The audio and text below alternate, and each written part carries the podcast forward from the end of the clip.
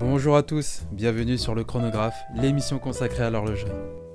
Si vous êtes connaisseur ou simplement néophyte, ce podcast vous permettra d'avoir toutes les clés en main pour comprendre le monde si large et pourtant si riche qu'est celui de l'horlogerie. Marketing, investissement, histoire, tout ce que vous devez savoir se trouve ici. Tan et Lenny, deux passionnés de l'horlogerie, sont là pour vous transporter dans cet univers.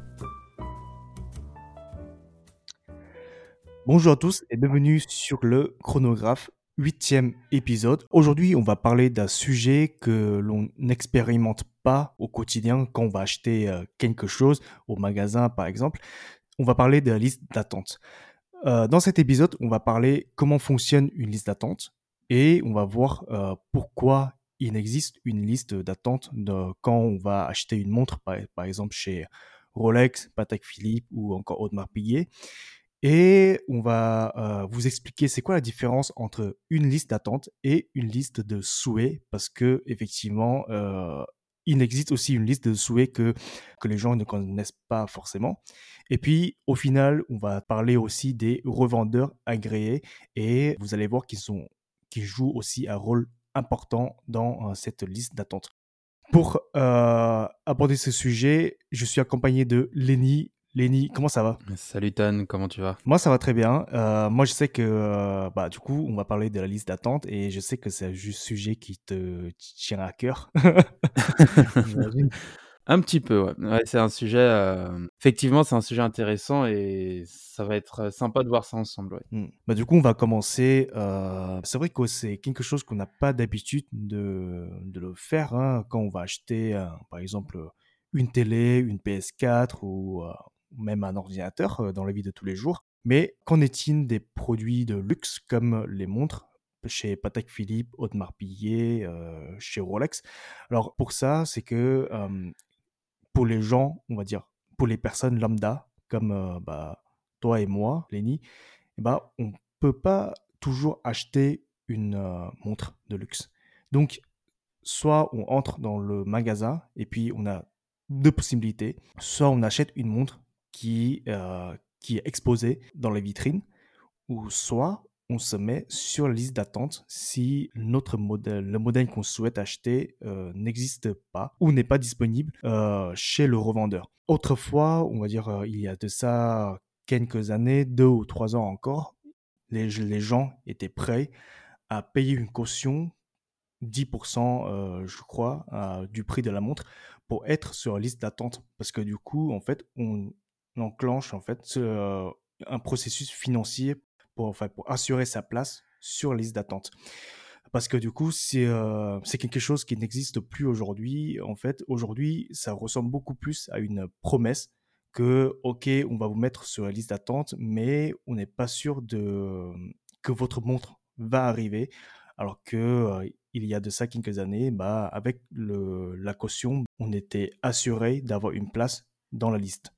Et euh, une bonne question aussi, Lenny, c'est pourquoi avoir une liste d'attente? Alors, la, liste d'attente, il y a, plusieurs facteurs qui rentrent en jeu. Il y a le, facteur euh, de, production, puisqu'on l'a vu dans l'épisode précédent, euh, les maisons horlogères suisses, notamment bah, Rolex forcément, ont cette, notion de l'artisanat. Ce sont des modèles qui ne sont pas construit à la chaîne comme on construit une voiture de grande surface. Il y a ce facteur-là déjà qui rentre en jeu, mais il y a aussi un facteur psychologique qui, qui est à l'avantage des, des, maisons, puisque les, les, personnes qui sont prêtes à attendre pour avoir une pièce se disent c'est un objet de valeur, c'est un objet que je veux, c'est un objet que j'aime, je, serai prêt, je suis prêt à, à, sacrifier du temps pour obtenir un objet, alors que j'ai les moyens de me l'acheter trois ou quatre fois. Et, ce, facteur psychologique-là, justement, nous fait penser que les maisons horlogères de luxe n'ont pas besoin de notre argent pour, briller, pour rayonner, parce que c'est pas notre argent qui les intéresse, mais c'est de nous fournir des pièces exceptionnelles, en bon état, et qui sont faites pour fonctionner toute la vie.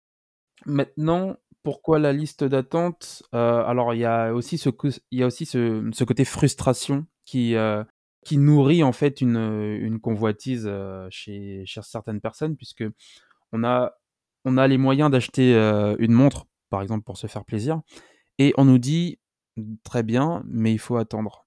Du coup, il y a y a ce côté frustrant qui, te fait penser à la montre, qui te fait penser à la montre jour et nuit. C'est très difficile de justement de ruminer tout ça et au final, le jour où, on t'appelle, votre montre est enfin prête, vous pouvez venir la chercher. Tu es l'un tu es l'une des personnes les plus heureuses du monde et cette, et ce facteur-là justement permet de, bah, de, déjà de de nourrir, une, une affection particulière à la pièce que tu achètes, mais également ça prévient, Et avec la marque aussi, heu, ah oui, non, oui, c'est vrai, ça nourrit aussi, heu, un certain amour pour la marque puisque tu as l'impression de c'est complètement fou, tu as l'impression d'être récompensé alors que c'est toi qui payes, tu vois?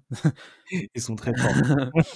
Et un dernier facteur aussi qui est un peu plus subtil qu'on ne qu'on a qu'on ne voit pas tout de suite, c'est souvent la la revente puisque, heu, vous le savez, plus un modèle est difficile à obtenir et plus il coûtera cher sur le le marché gris et lorsque vous achetez une montre, heu, pour laquelle vous avez attendu, heu, je sais pas 2 ans, 3 ans, une fois qu'elle est enfin dans vos mains, mmh, je suis pas sûr que vous voudriez vous en débarrasser aussi rapidement.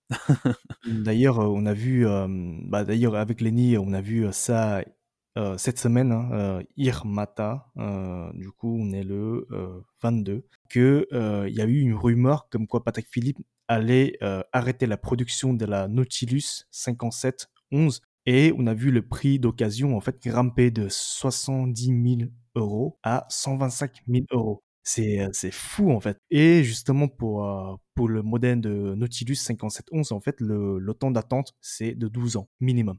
J'étais avec, heu, un ami à moi dans dans la boutique, de Patek Philippe à la place Vendôme et on est entré dans le magasin dans le magasin et directement le conseiller, a reconnu mon mon ami et il lui a dit: «Ah bonjour monsieur, il vous reste encore 11 ans d'attente» et ça m'a fait rire parce que du coup, tu imagines 12 ans d'attente pour, bah, posséder une pièce, tu vois?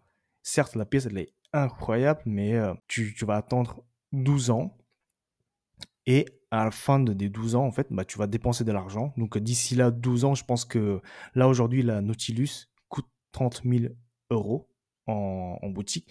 Je pense que dans 12 ans, elle sera à minimum 45 ou un truc comme ça, tu vois? D'ailleurs, ça me fait penser à, à autre chose puisque tu as des tu as comme ton ton ami, heu, qui est sur liste d'attente, heu, une durée de 11 ans et en même temps la rumeur dit qu'ils veulent arrêter la production de la montre.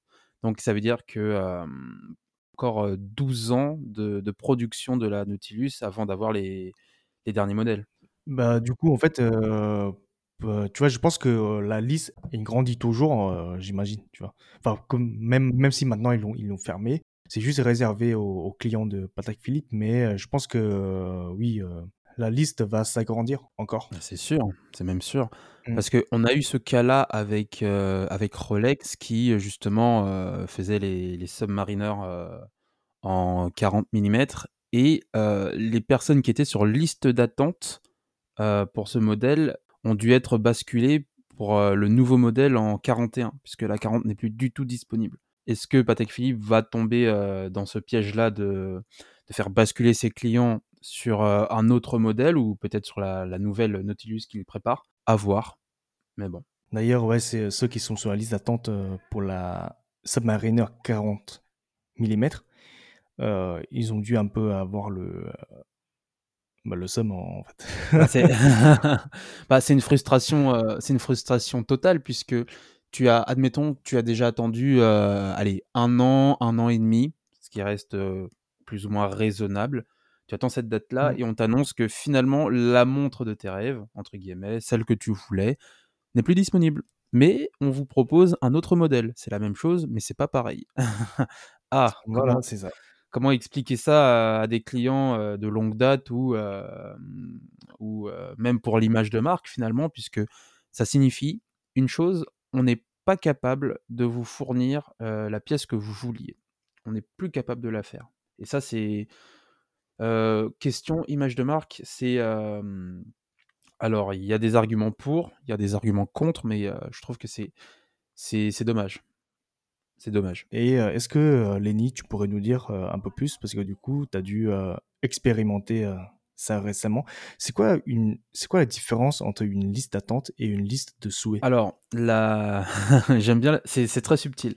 Parce que la liste d'attente, en fait, c'était un c'était un terme qui était, utilisé, ben, plutôt quelques années auparavant, où effectivement, tu étais sur, sur liste d'attente comme son nom l'indique et au bout d'un moment, ben, quand c'était ton tour, on t'appelait parce que tu étais, effectivement, je sais pas, numéro, numéro 5 ou 6 sur la liste et au bout du sixième modèle qu'ils reçoivent, bah, c'est toi qu'on appelait pour dire que le modèle était bien arrivé. Aujourd'hui, c'est un peu plus différent, c'est, la liste de souhaits. Alors, pourquoi j'aime moins ce terme? Parce que la liste de souhaits ne sous-entend pas qu'il y ait un ordre chronologique. Donc ça veut dire que, par exemple, si jamais tu es la cinquième personne et que la sixième personne, c'est un client, on va dire, fidèle de de la maison, bah, en fait, elle va passer potentiellement avant toi, Exactement, en gros. exact c'est exactement Ouais. ça. Tu auras beau être le le 1 sur la liste de souhaits, s'il y a un client, heu, qui s'entend beaucoup mieux avec le vendeur que toi ou quelqu'un de de connu, tu auras, tu auras forcément cette personne-là en priorité, alors que, heu, toi, par exemple, ça fait, je sais pas, ça fait des mois que ou peut-être même un an que tu attends ce modèle, mais heu, malheureusement, la liste de souhaits ne comprend pas d'ordre, heu, chronologique. Et heu, ça contribue à la frustration de beaucoup de clients puisque, la dernière fois à Dubaï, c'était un client qui se plaignait justement parce qu'il voulait acheter, une simple Datejust, mais impossible parce qu'elle était réservée, donc il s'était rabattu sur un autre modèle, pareil, réservé également. Et il a tapé un scandale puisqu'il s'est dit: «Bah, c'est pas normal que je veuille me faire plaisir, acheter un modèle, mais sous prétexte que je ne suis pas dans les petits papiers, de d'un tel ou de tel vendeur», on va pas donner de nom, je ne puisse pas acheter un modèle. Et on parle de on parle de sommes, on parle de 10 000 €, on parle de 15 000 € et la liste de souhaits, heu, malheureusement, c'est,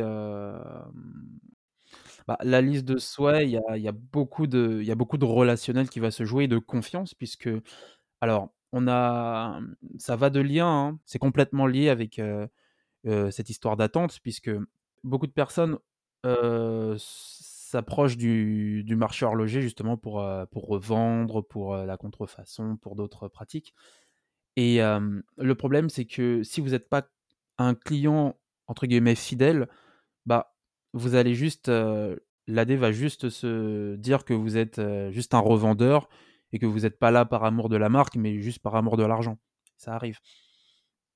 Et donc le du coup, le problème, c'est qu'on préfère, heu, effectivement favoriser les clients, heu, qui ont déjà fait leurs preuves, qui ont déjà acheté des de belles pièces ou, heu, ou qui achètent régulièrement, ça ça arrive, plutôt que, prendre, quelqu'un que inconnu au bataillon qui, veut subitement s'acheter une montre. C'est malheureux, mais c'est une réalité. Mmh, donc du coup, en fait, aujourd'hui, si tu es pas client dans une, heu, maison, dans une boutique, bah, tu as de moins en moins de chances, en fait, d'obtenir un modèle que tu veux. Exactement. L'idéal, c'est déjà d'être connu, mais heu, mais encore une fois, être connu, Ouais, une une sorte de de, de privilège, en fait, de tu es en une sorte, entre guillemets, «VIP» de la marque et on t'autorise d'être sur la liste de souhaits et heu, tu auras ta montre. exactement. L'horlogerie, c'est, un secteur très mystérieux. C'est parce qu'il y a justement tout tout ce côté très nébuleux, et flou que qui permet de, mmh, continuer de nourrir une sorte de fantasme autour de de l'horlogerie. Par exemple, on a la maroquinerie avec, Louis Vuitton, avec Dior, Hermès. On sait comment les sacs sont faits, on sait, comment c'est produit, on sait combien on en produit. On sait beaucoup de choses sur, ce genre de sur ces entreprises et plus on en sait et moins on garde, de paillettes dans les yeux puisqu'il y a ce rêve qui, ben, s'efface un petit peu. Tandis que, le secteur horloger, bah, notamment la fondation Rolex, continue de nourrir ce ce fantasme de mystère autour de la maison. Combien vendent-ils? Quel est leur chiffre d'affaires? Comment font-ils pour, garder, la tête haute, comme ils le font? Comment font-ils pour rester numéro un alors que, ben, il y a de très belles maisons, on parle de Nautilus qui, qui arrive à vendre, un modèle, en prix prix boutique 30 000 € et qui arrive à se retrouver à 125 000 €. En sortant du magasin, ça n'existe pas chez Rolex et pourtant c'est Rolex qui reste numéro un. Numéro 1 dans l'esprit des gens, en tout cas. Parce qu'aujourd'hui, quand on parle de montres de luxe, bah, on pense on pense, automatiquement à Rolex en 1er. Exactement. Après, heu, plus on se renseigne et plus on réalise qu'il y a de très belles maisons aussi, mais c'est vrai que Rolex a une présence dans l'esprit, heu, dans l'esprit des gens qui nous donne envie de justifier, heu, cette attente pour avoir, enfin notre modèle, de chez Rolex et c'est intéressant puisqu'il y a cette notion de combien, combien de temps j'estime, accorder en termes de valeur à la marque puisque finalement, il y a y a un peu ce côté, je monnaie aussi de mon temps.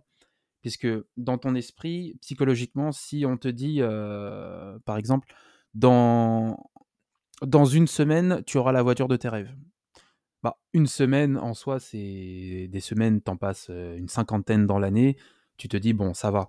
Mais à ce moment-là, si on te dit: «Dans, heu, 2 ans, tu auras la voiture de tes rêves» et ben, du coup, dans ta tête, cette, heu, valeur temporelle s'ajoute aussi à la valeur financière que à laquelle se prête ta voiture. Tu te dis: «Je je dois attendre, heu, pour me procurer un objet», alors qu'on est dans une société qui t'habitue à avoir tout, tout de suite. Il y a y a la précommande, il y a la livraison en 24 heures, il y a, les achats express et là, on te dit: «Heu, votre argent, on nous intéresse pas. Vous, on vous propose, heu, votre montre dans 2 ans, minimum». Es là: «Ah!» Soit vous attendez, sinon, heu, bah, tant pis pour vous. Ouais, si soit vous attendez, soit on vous invite, heu, malheureusement à aller voir ailleurs et c'est, peut-être aussi un test aussi des des maisons. Alors là, on spécule un peu, mais c'est peut-être aussi un test pour tester la fidélité du client puisque si tu es prêt à investir, heu, je sais pas, 1 an, 2 ans de ta vie ou parfois même plus, bah, finalement, est-ce que la maison te récompense pas en te donnant finalement ta ta montre? Puisque tu la payes certes, mais tu même plus cette impression de dépenser, heu, 5 000-10 000-12 000 €. Tu as juste l'impression d'être récompensé pour avoir attendu. C'est c'est ju c'est du génie.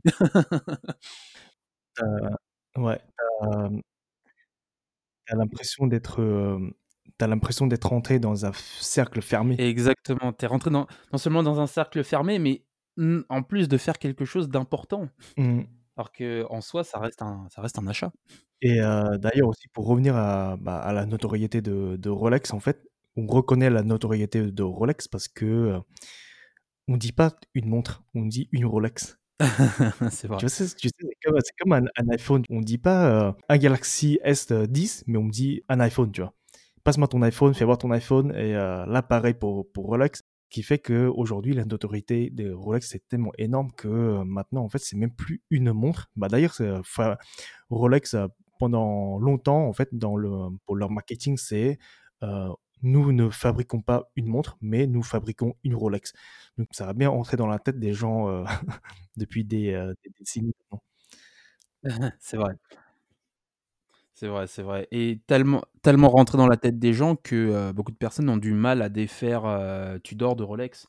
Alors que, bah, Tudor finalement, on a fait un épisode dessus, c'est c'est une maison à part entière maintenant. Ouais, on vous invite à aller, heu, l'écouter d'ailleurs, Petit instant promo, ouais. Donc oui, voilà, donc on a un peu, débordé, un peu, hein, sur le sujet parce que du coup, de base, on voulait juste expliquer c'est quoi la liste c'est quoi la différence entre une liste d'attente et une liste de souhaits, mais mais c'est pas grave, c'est intéressant, ça permet aux jou un peu, hem, à nos auditeurs, en fait, de, heu, de savoir de ce que nous on pense et et le côté psychologique derrière ça, c'est très intéressant. Dernière chose que, que nos auditeurs ne savent peut-être pas, mais les revendeurs agréés, le rôle leur rôle dans tout ça, est-ce que c'est important? Est-ce que, comment ils managent tout ça, les revendeurs, heu, comment ils managent les listes d'attente? D'ailleurs, je voudrais faire une précision, c'est que, heu, tous les boutiques de Rolex que vous voyez, heu, dans la rue, que ce soit, les boutiques avec le nom de Rolex ou même la maison, Dubaï ou la maison Bucherer et ben, en fait, ces boutiques-là appartiennent pas à Rolex, mais ce sont des indépendants. Ça, c'est ça, c'est important ça. C'est vrai. Alors pour savoir quel est le rôle de, mmh, quel est le rôle des AD, heu, enfin plutôt des des vendeurs agréés, heu, notamment chez Rolex, il faut il faut aussi se il faut se pencher, comme tu as dit Tan, sur, hem, déjà leur, leur mission et plutôt leur poste. Parce que tu tu l'as dit, ils ne, mmh, ils ne travaillent pas directement pour Rolex, ce sont, plutôt des des vendeurs, indépendants qui représentent la marque, mais qui ne travaillent pas pour, pour elle, comme des ambassadeurs finalement. Et cette notion est très importante parce que la frontière peut sembler, peut sembler invisible, mais il y, en a, y en a bel et bien une. qu'est-ce, que ça, qu'est-ce que ça veut dire? Ça veut dire que l'AD, lui, il n'est pas soumis à, à, certaines procédures commerciales. On a parlé des affinités avec, avec l'acheteur. On a parlé aussi de, de listes de souhaits. Et par exemple, la liste de souhaits rentre typiquement dans la frontière de l'ambassadeur et non pas du vendeur. La mission du vendeur sera de vous vendre. La mission de l'ambassadeur sera de représenter la marque. Et il le fait bien, puisque sa mission à lui, ça sera de mmh, vous appeler quand il aura lui-même jugé le bon moment pour vous contacter. Tandis qu'un vendeur se cantonnerait à, à, une simple liste, et si vous êtes numéro 5, et eh ben, c'est que vous êtes le cinquième. Et il y, y, a déjà cette notion-là, mais il y a une notion qui, il y a une notion un peu plus, il y a une notion relationnelle aussi, et forcément, si le vendeur s'entend mieux avec le client que vous, bah, forcément, ce client risque d'avoir bah, une place ou deux en plus sur la liste de, soi et non plus d'attente. Et du coup, avec ce que je viens de dire, on pourrait penser que bah, le vendeur ou l'AD a les, les, pleins pouvoirs sur, sur la possibilité d'avoir votre montre plus tôt ou à temps. Mais alors, c'est même pour eux, c'est pas aussi simple parce que il faut savoir que on va reprendre l'exemple encore une fois de Rolex, mais même les vendeurs en boutique n'ont pas de, de, réelle visibilité sur les stocks de Rolex, pour vous dire. On a zéro visibilité, ça peut être, ça peut être dans deux semaines, ça peut être dans trois ans. J'avais déjà échangé avec un vendeur, ça faisait par exemple trois ans qu'il était en poste, et il n'avait jamais vu de Daytona dans sa boutique. Elle n'était jamais passée. On se demande si le modèle existe vraiment. Ouais, c'est vrai. C'est un modèle tellement rarissime que on se demande même si le modèle existe. C'est et puis et puis c'est vrai qu'en fait on a un autre problème en ce moment aussi en Europe, c'est que Rolex livre très peu leurs modèles en Europe, mais ils se concentrent beaucoup en ce moment en Asie et au Moyen-Orient. C'est vrai. Donc voilà, si l'investissement horloger euh, vous intéresse et que vous souhaitez passer euh, par euh, les boutiques agréées, on vous invite fortement à jouer de votre relationnel ou de, ou de créer des affinités avec les vendeurs, quitte à ne pas forcément acheter tout de suite, mais à les fréquenter pour justement au moins obtenir une certaine visibilité sur un modèle que vous voulez. Et si jamais vous comptez acheter un modèle dans une boutique, choisissez bien la boutique dans laquelle vous achetez et restez fidèle avec cette boutique. Et c'est comme ça que, en fait, sur le long terme, vous pouvez avoir des modèles plus rares. et tu, tu, viens de souligner quelque chose de très important. Tan, c'est justement de garder contact avec votre première boutique d'achat, puisque c'est à partir de cette boutique-là que vous allez faire vos preuves et que vous allez justement prouver, enfin gagner en confiance chez, chez ces revendeurs-là. Alors du coup, qu'est-ce qu'on peut retenir de, de tout ça? C'est qu'une liste de souhaits ne vous assure pas une place pour avoir votre montre et que si jamais vous voulez acheter une montre, bah dans ce cas, essayez d'avoir euh, une affinité avec euh, avec un, revendeur, d'avoir une, une, bonne relation avec eux et puis si jamais vous achetez votre première montre, bah restez dans la première boutique dans laquelle vous achetez parce que c'est dans cette boutique que vous allez avoir un, historique d'achat et euh, comme ça, cela vous permettra d'avoir plus tard accès à des modèles Voilà, c'est tout pour nous. Euh, merci de nous avoir écoutés jusqu'au bout. N'oubliez pas aussi qu'on est disponible sur Instagram avec le nom Le Chronographe. Et n'hésitez pas aussi de faire un tour sur notre site internet. Euh, nous écrivons des articles d'actualité concernant le monde d'horloger. Euh, notre site web, c'est lechronographe.com. Et n'hésitez pas aussi, si l'épisode vous a plu, de nous laisser 5 étoiles sur Apple Podcast. Cela nous permettra d'avoir plus de visibilité et, et de nous aider dans notre référencement auprès de Apple. Et puis, on vous dit à la semaine prochaine. Salut tout le monde, salut Lenny. Salut tout le monde, salut Tan.